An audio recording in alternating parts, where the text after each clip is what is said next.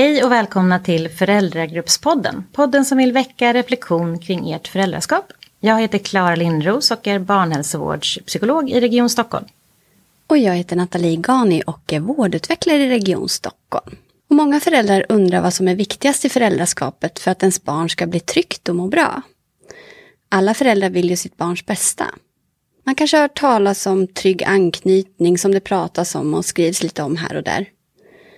Vi vet att BVC ofta får frågor kring det här och om anknytningen är bra och så. Vi tycker det är bra att fundera över sådana här frågor i en föräldragrupp. Det är viktiga frågor, men kan också väcka osäkerhet. Eller vad säger du, Klara? Ja, det är stora frågor och det värsta med de här frågorna som många pratar om är väl just att man kan bli så nervös som förälder så att man inte slappnar av och hittar just sitt föräldraskap till just sitt barn utan tror att det finns ett rätt sätt att vara på.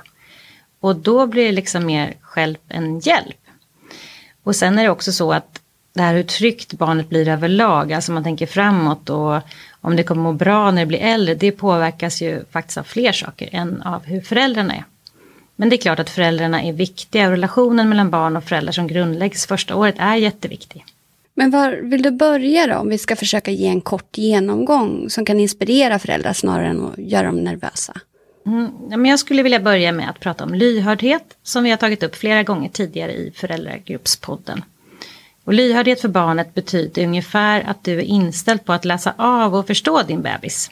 Alltså förstå vad bebisen befinner sig i för känsla, vad den uttrycker, vad den behöver just nu.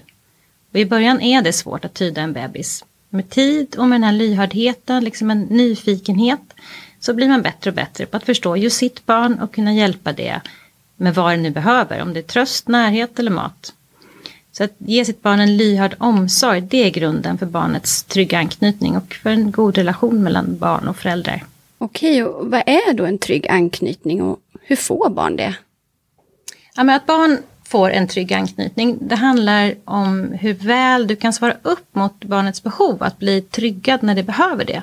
Alltså när det är upprört på något sätt, kanske ledset eller rädd eller hungrig. Och du hjälper barnet med den känslan och behovet. Så det betyder inte att en bebis som eh, slutar skrika direkt är tryggare anknuten än någon som inte gör det. Alltså hur snabbt en bebis lugnar sig eh, har också mycket med medfött temperament att göra nämligen. Så vissa bebisar reagerar mycket starkare på frustrationer, alltså något upplevt obehag av något slag. Eh, och de behöver kanske mer hjälp och hjälp längre tid för att kunna reglera känslan eller lugna sig tänker ni som lyssnar som kanske har en mer irritabel eller känslig bebis vet hur stressad man kan bli när man inte lyckas lugna på ett tag. Och då kan man behöva påminna sig om att även om er bebis tar ett tag på sig att bli lugn så är ju det viktiga för den att ni är där och att ni försöker. Alltså att ni kommer när bebisen signalerar sina behov, att ni stannar kvar och försöker hjälpa. Det bygger trygg anknytning. Det kan man faktiskt säga till sig själv som ett litet lugnande mantra när stressen kommer. Ja, nu bygger jag trygg anknytning. När man står där och vaggar något barn som inte slutar. Okej, men om man någon gång ger upp då och lämnar barnet till den andra föräldern eller är irriterad på bebisen som den nog märker, blir barnet otryggt i anknytningen då? Nej, inte det där om det är någon gång som du säger. Utan man behöver inte klara varje situation med en missnöjd bebis perfekt. Alltså det blir små fel för alla. Eh, och att barn får en trygg anknytning betyder mer att det har goda erfarenheter av att föräldrarna har erbjudit tröst och omsorg när barnet har signalerat visat behov. Och det betyder som sagt alltså inte att barnet, att, nej förlåt, det betyder inte att föräldern måste lyckas att lugna barnet eller bebisen direkt. Utan det är just det att det finns där och visar att det försöker trösta och lugna. Det ger trygghet. Och det betyder inte heller att man är sådär lyhörd, inkännande och lugn varje gång. Men att man är det för det mesta. Alltså det handlar alltså om ett mönster av alla, alla gånger som, man, ja, som en bebis är missnöjd på något sätt. Och det här mönstret det gör att bebisen lär sig hur det brukar vara. Och om det brukar vara så att ens mamma eller pappa kommer när man signalerar att man behöver hjälp då lär sig barnet att det är så, att världen funkar så. Liksom. Och det är egentligen det som betyder att man har en trygg anknytning kan man säga. Lite förenklat. Men, men om det liksom blir fel då? Ja, alltså det är jätteviktigt att påpeka för alla nyblivna föräldrar att det ofta blir fel först. Alltså som förälder missar man både bebisars och sen större barnsignaler eller så klarar man inte av att bemöta på ett bra sätt direkt. Och då försöker man väl helt enkelt igen Eh, det vill säga, det brukar man prata om att man reparerar lite psykologspråk sådär. Och reparationer i samspelet eller i relationen, det är jätteviktigt och det är jättebra med reparationer. Alltså som förälder så lär du dig mer om barnet när du provar olika sätt, reparerar, provar igen. Och barn lär sig också mycket. Alltså både om hur det kan signalera sina behov för att nå fram. Alltså barn får prova att ändra sina beteenden efter vilket gensvar de får. Men det är också en väldigt viktig grundläggande liksom kunskap som barnet får eller lär sig att det går att göra om. Alltså det, går att det går att göra bra igen i samspel. Det är inte hela världen liksom, när det blir fel. Men vilka utmaningar skulle du säga att det finns för föräldrar när det gäller samspelet med barnet? Att ge den här lyhörda omsorgen. Ja, alltså det finns ju utmaningar men på ett sätt så vill jag bara säga först att det här med liksom lyhörd omsorg som vi kallar det för nu, det är ju inga konstigheter. Alltså bara för att vi nu klä det i olika psykologiska termer. Utan det här är en naturlig process som sker liksom genom all samvaro som man har med sitt barn. Eh, när vi håller på, och håller på med tröstande och så vidare. Eh, så att, jag vill säga det så att föräldrar inte blir nervösa i onödan och liksom tror att de ska lära sig någon metod. Utan det här är en metod i sådana fall att man är nyfiken och, och närvarande. Men det är klart att det finns utmaningar liksom mot det här ganska naturliga. Och framförallt tänker jag överlag om man mår dåligt. Det kan ju vara liksom sömnbrist eller stress. Eller att man är fast, alltså man har fastnat i någon känsla kanske av otrygghet i sin, sitt föräldraskap av någon anledning. Det kan ju påverka lyhördheten. Ehm, det är helt enkelt så att det är rätt svårt att vara lyhörd och öppen för andra om man är väldigt stressad eller orolig eller ledsen inuti. Alltså man blir ganska upptagen av det då istället på något sätt. Så mår man dåligt eh, så kan det vara bra att tänka på alltså vad som kan hjälpa en för att man ska må bättre. Om det är så att man behöver avlastning för att sova i kapp eller dela sina bekymmer med någon eller så. Men samtidigt så är det så att man kan verkligen vara stressad i livet av olika anledningar och inte må så bra men ändå helt ha den här förmågan att fokusera på bebisen när den behöver det och liksom hamna i sin lyhördhet. Sen en, en utmaning är ju, tänker jag, för, de här, för föräldrar som är borta mycket, alltså hemifrån, om man till exempel jobbar mycket eller så. Det är ju att den här lyhördheten växer fram när man lägger mycket tid på att lära känna barnet. Liksom. Man blir trygg i, i sitt omhändertagande. Men även för den som jobbar och inte är föräldraledig så tar man den tid man har verkligen att ta hand om sitt barn och trösta det. Att, så att man kliver fram liksom när barnet behöver tröst och hjälp så behöver ju inte det vara något problem. Och delar man föräldraledigheten så har man ju verkligen samma möjlighet. Skulle du säga att det finns fler utmaningar?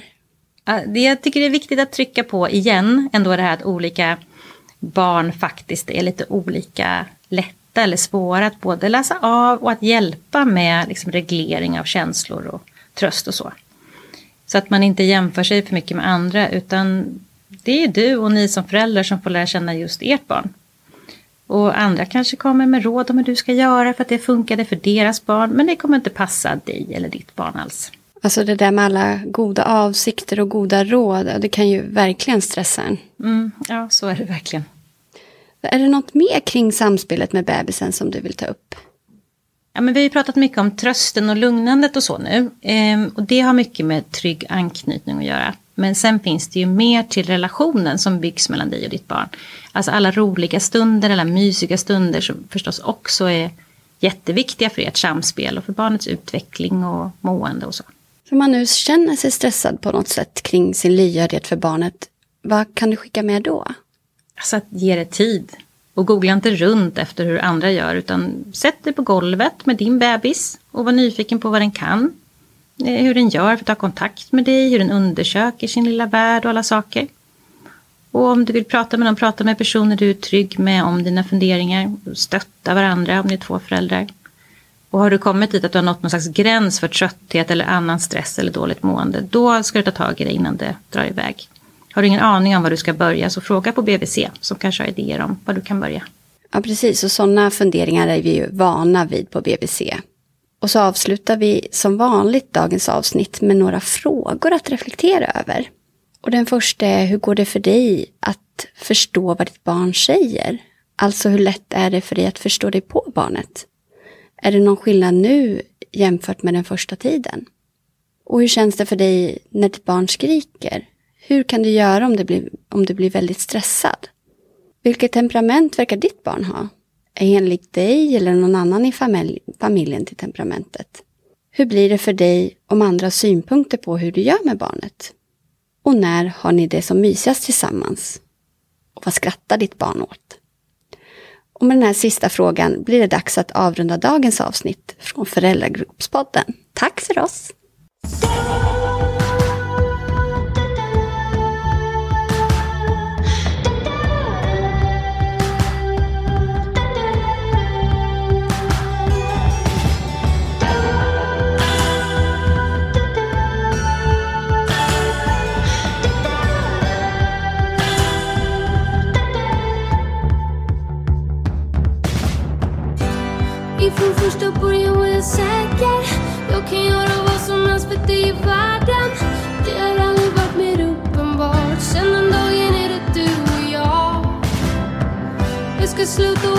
Taxi utan skyltar Sluta leta efter kaos.